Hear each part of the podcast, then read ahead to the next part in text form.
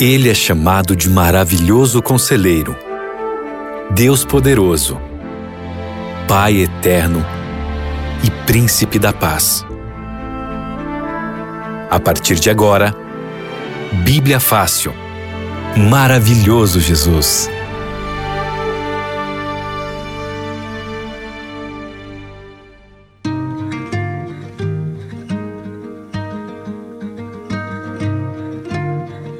Olá, seja muito bem-vindo aqui à Rádio Novo Tempo, a voz da esperança. Já estamos ao vivo para as 18 emissoras da Rede Novo Tempo de Comunicação espalhadas pelo Brasil e é um prazer ter a sua companhia junto com a gente. Você que nos acompanha pela internet também, seja muito bem-vindo.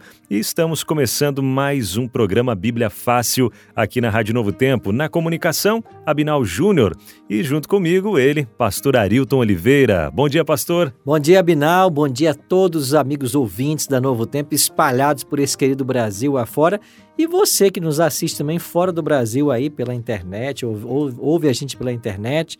Um abraço carinhoso para todos vocês. Hoje estamos começando uma nova temporada, né, Abinal? Verdade, hein? Tudo novo, hein? E coisa boa, hein, pastor? Começando essa nova temporada do Bíblia Fácil, falando sobre a vida de Jesus. E como é bom, né, a gente poder falar sobre a vida de Jesus. A gente sabe que a Bíblia toda desde o Gênesis ao Apocalipse, ela vem falando de Jesus, né? E é bom a gente a gente entendeu na, na última temporada falando sobre o santuário, todo o ministério de Cristo, né? É, no santuário e agora a gente vai falar sobre a vida de Jesus. Maravilhoso Jesus, esse é o tema, né, pastor? Esse é o tema. Maravilhoso Jesus é o tema desse novo estudo, dessa nova temática do programa Bíblia Fácil. Nós vamos então estudar a respeito de Cristo. Desde o Antigo Testamento, as promessas messiânicas, vamos para o Novo Testamento, estudaremos sobre a vida de Cristo, seu ministério, tanto na terra quanto no santuário celestial. Vai ser uma temporada muito especial. E a boa notícia, Binal, hum. é que quem está nos ouvindo agora pela Rádio Novo Tempo, você poderá assistir a vídeos que nós gravamos sobre esses temas. Você vai poder acompanhar esse mesmo estudo na internet. Então, vou dar a dica para você. Você vai acessar o nosso site biblia.com.br e você vai clicar lá no estudo Maravilhoso Jesus. Você vai fazer o seu cadastro, se você não tem ainda, se você tiver, é só colocar o seu login e senha e entrar. E aí nesse curso você vai assistir o vídeo que nós gravamos em Israel e depois você vai responder algumas perguntas a respeito do tema que a gente vai apresentar. Então, o convite está feito para você agora acessar o nosso site biblia.com.br e fazer esse curso online. Lembrando que todos esses temas que vamos estudar nessa nova temporada, eles estão lá no biblia.com.br, gravados em Israel. Nós fomos a locais onde o próprio Cristo viveu. Por exemplo, Abinal, uhum. fomos ao Rio Jordão, uh, onde Jesus foi legal, batizado. Né? Fomos a Cafarnaum, a cidade de Jesus. Olha que emoção. Fomos ali na Galiléia, onde Jesus começou o seu ministério. Fomos ao mar da Galiléia, onde ele operou vários milagres. Fomos a Jerusalém, onde Jesus foi julgado, condenado. Então, fomos ao jardim do sepulcro, aonde há uma possibilidade que ele tenha sido sepultado. Então, você vai se apaixonar pelas lindas imagens desse documentário, desse estudo bíblico disponível para você na internet Basta acessar bíblia.com.br, escolha o curso Maravilhoso Jesus, faz online e ainda você vai ganhar um lindo certificado no final do mês. Coisa boa, então não precisa nem esperar o correio entregar em casa, já acompanha tudo pela internet mesmo, já se inscreve, já assiste às videoaulas, já faz o curso. Que coisa boa, facilidade, hein? Facilitou e você vai se apaixonar pelas lindas imagens que nós gravamos lá nas terras bíblicas. Você vai gostar. Maravilha! E vamos começando então esse novo estudo, essa nova temporada aqui do Bíblia Fácil. E para a gente começar já falando sobre o maravilhoso Jesus, né? A gente sabe que lá no primeiro verso da Bíblia apresenta Deus como o criador de todas as coisas, né, pastor? Onde, onde a gente encontra ali no princípio criou Deus o céu, os céus e a terra, Gênesis 1, 1. Agora a pergunta é a seguinte, pastor: além de Deus, o Pai, tinha mais alguém participando desse momento da criação ou foi apenas Deus, o Pai, que deu início a tudo? Abinal, estava presente ali os três as três entidades, as três pessoas da divindade. Deus Pai, Deus Filho e Deus Espírito. Inclusive essa primeira lição, ela se chama Jesus no Éden. Por quê? Porque Jesus, ele é eterno. Algumas pessoas acham que Jesus passou a existir a partir da encarnação. Não, ele sempre existiu porque ele é Deus. Ele já estava lá no Éden com Adão e Eva, como a gente vai ver hoje. Mas vamos voltar a Gênesis 1. Gênesis 1:1 diz que no princípio criou Deus os céus e a terra. Assim começa a Bíblia. No princípio criou Deus os céus e a terra. A Bíblia, Binal, não está preocupada em provar a existência de Deus. A Bíblia não tem essa preocupação. Uhum. Ela simplesmente declara: Ele criou.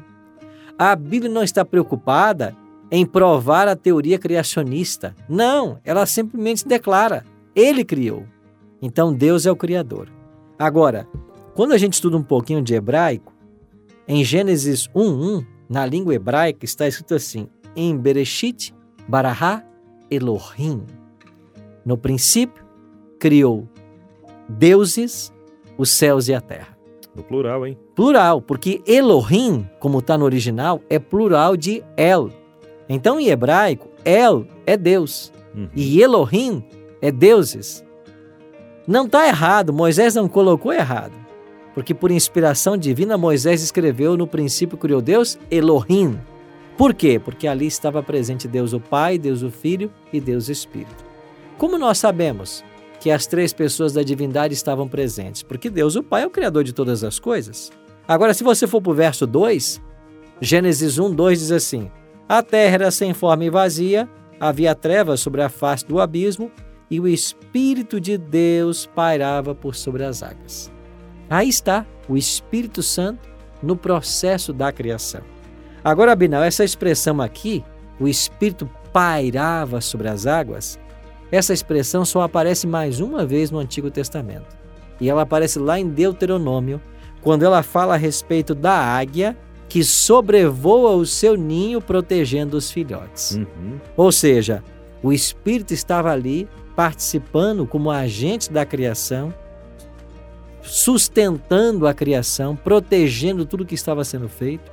Então a Bíblia é clara em ensinar que o Espírito Santo já estava no processo da criação. E Jesus? Bom, se eu for aqui para o Evangelho de João, no primeiro capítulo, no verso 3, diz assim: João, Evangelho, capítulo 1, verso 3.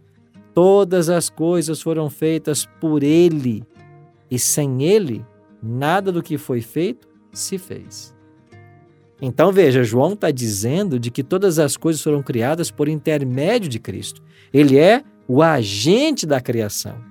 Então a Bíblia ensina claramente de que Deus Pai, Deus Filho e Deus Espírito estavam na criação. Então no primeiro verso a gente já percebe ali os três seres da divindade envolvidos na criação. Que maravilha, né? E o legal é isso, a gente vê lá, é, a Bíblia toda vai reforçando isso, lá do Gênesis, lá no Novo Testamento e por aí vai, toda ela já, já trazendo essa questão né, da trindade. O, Agora, pastor, a gente continuando ainda nesse início de tudo, né? Quando o ser humano ele foi criado, a gente sabe que Deus criou o ser humano para ser feliz e também para colaborar com Deus no jardim do Éden, né? Mas, infelizmente, Adão e Eva, eles acabaram pecando, isso porque eles, eles não eram imunes à possibilidade de pecar, né, de praticar o mal, melhor dizendo mas eles foram dotados do livre-arbítrio. Né? Afinal, é, alguém sem o livre-arbítrio não é livre, né? é forçado a obedecer aquilo que, que foi colocado. Né? Mas Deus, ele mais uma vez, ele prova é, esse amor dele por todos nós, nos dando essa possibilidade de escolhermos, da escolha, né? Agora, pastor, que teste foi esse e qual foi o resultado desse teste de Deus para com o ser humano? Veja, Benal, Deus havia criado Adão e Eva para que eles administrassem a terra, né? fossem os governadores da terra. E Deus queria, claro, que Adão e Eva vivessem eternamente. Mas eles, para serem integrados à família celestial e receberem o dom da imortalidade, eles precisariam passar por um teste. Uhum. Por que teste? Porque Deus deu ao homem livre-arbítrio. Se Deus não tivesse dado livre-arbítrio, não haveria necessidade de um teste. O homem teria sido criado, programado para obedecer. Mas Deus, ele não quer obediência por obrigação. Deus quer relacionamento de amor. Então o que Deus faz? Ele dá opções para a pessoa. A pessoa pode escolher servi-lo ou não. Com Adão não foi diferente. Aqui em Gênesis capítulo 2, versos 16 e 17, Deus deu então o teste. A orientação foi a seguinte: E ordenou o Senhor Deus ao homem, dizendo: De toda a árvore do jardim comerás livremente, mas da árvore do conhecimento do bem e do mal, dela não comerás, porque no dia em que dela comeres, certamente morrerás. Uhum. Então veja, Abinal, Deus havia criado um jardim perfeito. A Bíblia diz que a coisa mais bela que havia era esse jardim do Éden. Havia ali um rio, né, que nascia nesse jardim e ele se dividia em quatro braços: Pison, Gion, Tigre e Eufrates. Esse rio regava todo o jardim. Ali havia belezas jamais vistas. Ali haviam alimentos, frutos, nozes que o homem precisava para a sua sobrevivência. Ele não tinha necessidade de mais nada. Então Deus, para provar e testá-lo, disse: Olha, você pode comer de todas as árvores, mas desta aqui você não coma, porque se você comer dela, você vai morrer. Era o teste. Uhum. O mas, pecado em si não era a árvore, não né? era a mas árvore. sim a questão da, da obediência, obediência. ou não, de uhum. seguir a orientação divina ou não. Agora, no capítulo 3 de Gênesis, você tem um momento em que Eva ela se separa de Adão e ela vai parar próximo da árvore. Então o que acontece? Quando ela se distancia do homem e ela se aproxima da árvore, a serpente, Satanás incorpora-se na serpente e usa a serpente para enganar Eva. Paulo vai dizer depois com a sua astúcia. Então, Satanás foi astuto. E no verso 2, Gênesis 3, 2, a serpente vai dizer assim para Eva: Do fruto das árvores do jardim comeremos. Ah, desculpa, verso 1. É assim que Deus disse: Não comereis de toda a árvore do jardim? Olha como a serpente era astuta. Deus não havia dito isso. Deus havia dito o contrário. Uhum. Você pode comer de tudo, menos de uma. Agora vem a serpente e tenta mudar as palavras de Deus. É assim que Deus disse, Eva, para você: não comereis de toda a árvore do jardim? E com isso a serpente conseguiu que Eva saísse advogando Deus. E olha o que ela diz no verso 2: Não, disse a serpente à mulher, do fruto das árvores do jardim nós podemos comer. A gente só não pode comer dessa árvore aqui, ó, que está no meio do jardim. Porque Deus falou que no dia que comermos dela, nós vamos morrer. Então disse a serpente, Gênesis 3, verso 4: É certo que não morrereis. Aqui está a astúcia da serpente. Primeiro, ela apresenta uma mentira, Deus não havia dito aquilo. Eva sai em resposta, advogando Deus, e ela vem agora com a contrafação: Não, você não vai morrer se você comer. Você está percebendo que eu consigo falar? eu sou inteligente, é por quê? Porque eu comi dessa árvore. Então, se você comer também, os seus olhos se abrirão, assim como os meus se abriram. E você vai ser igual a Deus, conhecedor do bem e do mal. E foi desta maneira que a serpente conseguiu levar Eva à desobediência. Ela comeu do fruto, levou também para Adão, e o pecado então foi implantado em nosso planeta. Lembrando que você que está acompanhando a nossa programação agora, Bíblia Fácil, estamos numa nova temporada falando sobre o maravilhoso Jesus. Esse é o tema dessa temporada que estamos aqui no Bíblia Fácil, hein? E se você quiser mandar a sua pergunta para a gente também, interagir por aqui, fica à vontade. O WhatsApp é o 12 981 51 0081 12 981 51 0081. Inclusive, já temos pergunta por aqui, pastor, algumas perguntas. A primeira que eu trago é do George. E ele pergunta o seguinte: ó, por que Deus colocou a árvore da vida no jardim do Éden? É, se ele sabia que Adão e Eva iriam pecar. Aqui falando da onisciência de Deus, né? Deus sabe todas as coisas, ele colocou a árvore lá, mas por que, que ele colocou sabendo que o ser humano já ia pecar? Bom, Deus sabia que Adão e Eva iriam desobedecer, porque Deus sabe todas as coisas, né? Nada surpreende aquele que é onisciente. O grande detalhe, como eu expliquei há pouco, é que Deus precisava testar o homem. E eu imagino que a coisa funcionou, Bina, mais ou menos assim. Deus é onisciente, né? Olha, eu vou Uhum. criar o homem. Mas ele, para ser integrado aos céus, para que ele seja imortal, eu vou precisar testá-lo. Mas quando eu for testá-lo, ele vai falhar. Então eu vou preparar um plano para ajudá-lo, para Uhum. resgatar a falha que ele vai cometer. Então é o que está escrito em Apocalipse 13, verso 8.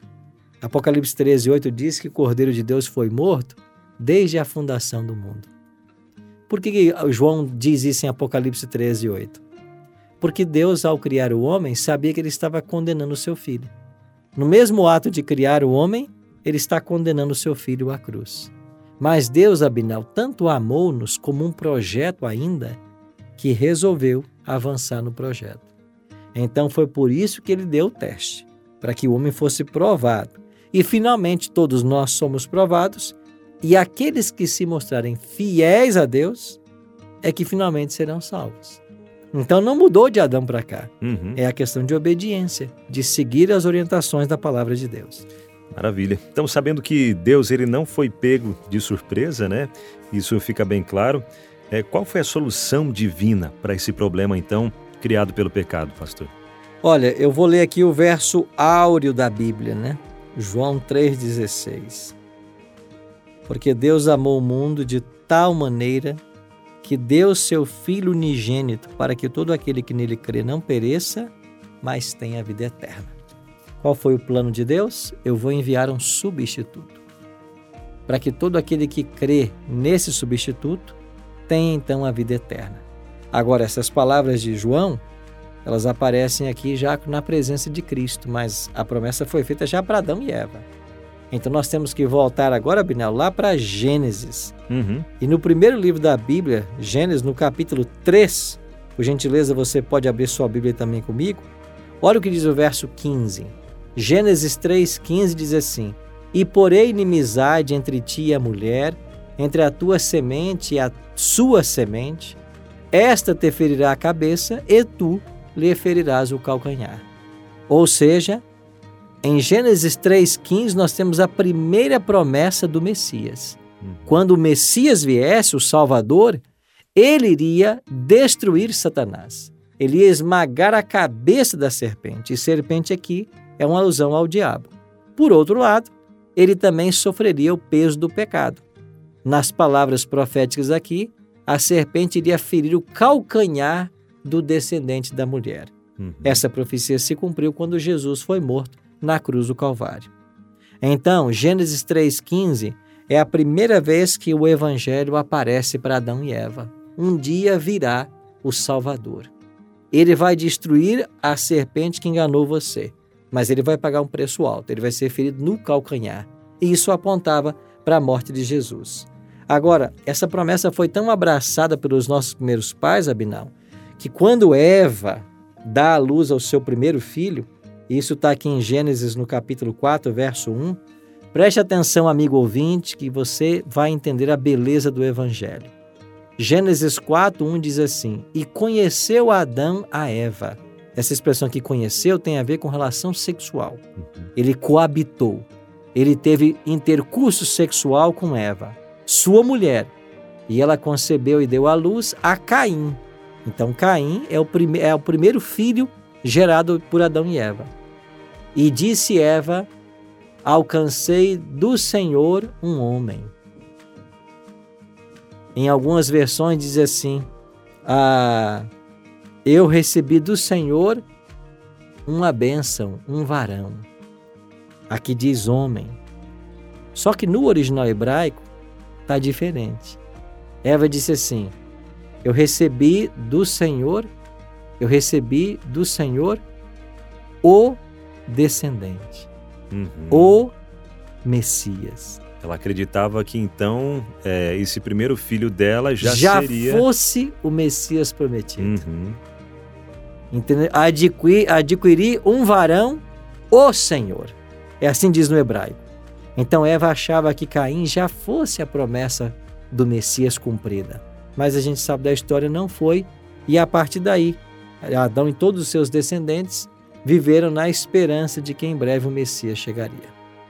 Certo. Agora, pastor, chegou para a gente uma pergunta aqui, é, pergunta de, de um garotinho de 11 anos, é o Matias. Ele, a pergunta dele é a seguinte, a pergunta que acredito que muitas pessoas é, tenham em mente também, e ele trouxe para a gente a pergunta que é a seguinte: é, quando Eva comeu o fruto e foi oferecer para Adão, se Adão não tivesse comido o fruto e chamasse Deus para ajudar, o que aconteceria com Eva e com o mundo se só Eva tivesse comido o fruto e Adão não? E agora, se Adão tivesse resistido àquela tentação, não comido o fruto, só Eva pecou, e agora o que aconteceria será, hein? Bom, eu queria ler um texto da Bíblia. Obrigado, viu, Matias, pela sua pergunta. Apenas 11 anos e conectado com a gente aí no estudo da Bíblia. Coisa boa. Abraço carinhoso para você. Deixa eu responder com um texto da Bíblia, como sempre tem que ser. Ezequiel 18, 20. Diz assim: A alma que pecar, essa morrerá. O filho não levará a iniquidade do pai, nem o pai a iniquidade do filho. A justiça do justo ficará sobre ele, e a impiedade do ímpio cairá sobre ele. Então, Abinão, a Bíblia é clara. Não existe a possibilidade de transferência de pecado de uma pessoa para outra. A alma que pecar, a pessoa que pecar, é essa que vai morrer. Então, se Eva tivesse, Eva comeu do fruto e levou para Adão. Se ele não tivesse comido, ele não teria morrido. Uhum. Eva, sim. Agora, o que Deus teria feito para salvar Eva? Não sei. Jesus talvez iria para salvar apenas Eva. Se Adão não tivesse errado, Deus tinha certamente um plano. Mas o certo é que não existe a possibilidade de transferir pecados. Então, se Adão não tivesse comido, ele não teria sido sentenciado à morte, nem se tornado aí a, fadado à morte, como nós sabemos que aconteceu de fato. Maravilha. Bom, lembrando que você também pode enviar a sua pergunta para a gente, hein? O telefone é o, é o 12 981 51 0081. Pode mandar a sua pergunta para cá e a gente vai trazer aqui para ser respondida também com base nesse assunto que a gente está falando hoje por aqui, ok?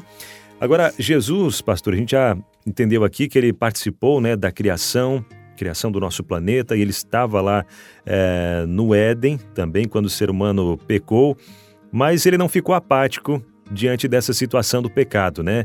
Ele se ofereceu para morrer no nosso lugar, no lugar da humanidade. E a pergunta é a seguinte: como entender agora esse amor de Jesus e o que eu preciso fazer para garantir a minha salvação? Entendendo todo esse sacrifício de Jesus, desde lá do começo, ele já se ofereceu em sacrifício por nós que ainda viríamos a nascer futuramente. Agora, o que, que eu preciso fazer para garantir a minha salvação e como entender, né, melhor essa questão também do amor de Jesus por nós? Olha, o apóstolo Paulo em 1 Coríntios capítulo 6, verso 20, ele diz algo que é extraordinário, né? Porque fostes comprados por bom preço. Glorificai, pois, a Deus no vosso corpo, no vosso espírito, os quais pertencem a Deus. Paulo diz que nós fomos comprados por bom preço. Qual foi o preço da nossa compra, da nossa salvação? Foi o precioso sangue de Jesus que foi derramado na cruz do Calvário. Então, o ser humano, Abinal, é de valor inestimável. E por que nós somos? Porque nós custamos o preço do Filho de Deus, da morte dele no Calvário. Então Cristo se ofereceu em nosso lugar para nos dar uma segunda chance. Em Adão, todos nós estávamos fadados à morte eterna, mas em Cristo nós temos uma segunda chance. É por isso que Paulo vai usar uma analogia apresentando Cristo como sendo o segundo Adão. Então, o segundo Adão. Cristo veio para vencer aonde Adão falhou. Cristo veio para ser o nosso exemplo e veio para trazer salvação para todos aqueles que, que buscam e que desejam. Então, esse é o preço que eu e você temos. Nós custamos o sangue do Filho de Deus. Por isso, devemos entender o quanto Deus nos ama e o plano que Ele tem para salvar a todos nós. Maravilha, e por aqui a gente já vai se aproximando do final do nosso programa, primeiro capítulo dessa nova série que começamos hoje falando sobre o maravilhoso Jesus e esse primeiro tema, Jesus no Éden. Ficou alguma dúvida para você que está acompanhando a gente aí? Quer ter esse material de graça para você estudar junto com a gente? E tem o vídeo também, né, pastor? Onde o ouvinte pode acompanhar. Isso, você pode acessar agora o nosso site biblia.com.br. Lá você vai ter vários cursos bíblicos à sua disposição. Você escolhe Maravilhoso Jesus e ali você vai assistir a videoaulas que eu gravei lá em Israel, por onde Jesus viveu e passou. Você assiste essas videoaulas, completa um pequeno questionário e no final você pode ganhar ainda um certificado e outros brindes da Novo Tempo. Então é só acessar agora biblia.com.br. Tá aí a dica para você. Se ficou dúvida, acesse biblia.com.br. E no próximo programa, a gente continua falando sobre o maravilhoso Jesus e trazendo o tema, né? Jesus no Antigo Testamento e também é, falando um pouquinho sobre o santuário terrestre, assunto que a gente já conversou na temporada anterior, mas a gente só dá uma é, uma pincelada sobre esse assunto aqui também, para a gente compreender um pouco melhor é, essa questão de Jesus no Antigo Testamento. Bom, para a gente finalizar o nosso programa de hoje, pastor, pode orar para a gente, por favor? Claro, vamos orar então. Pai querido, muito obrigado pela chance que tivemos nesta manhã de estudarmos a tua palavra. Que o teu bom e santo Espírito nos acompanhe e que nós possamos cada dia mais nos, nos aproximarmos, conhecermos e amarmos o maravilhoso Jesus. Dai-nos, Pai, uma semana abençoada em tua companhia. Oramos em nome de Jesus. Amém. Amém. Bíblia Fácil. Maravilhoso Jesus.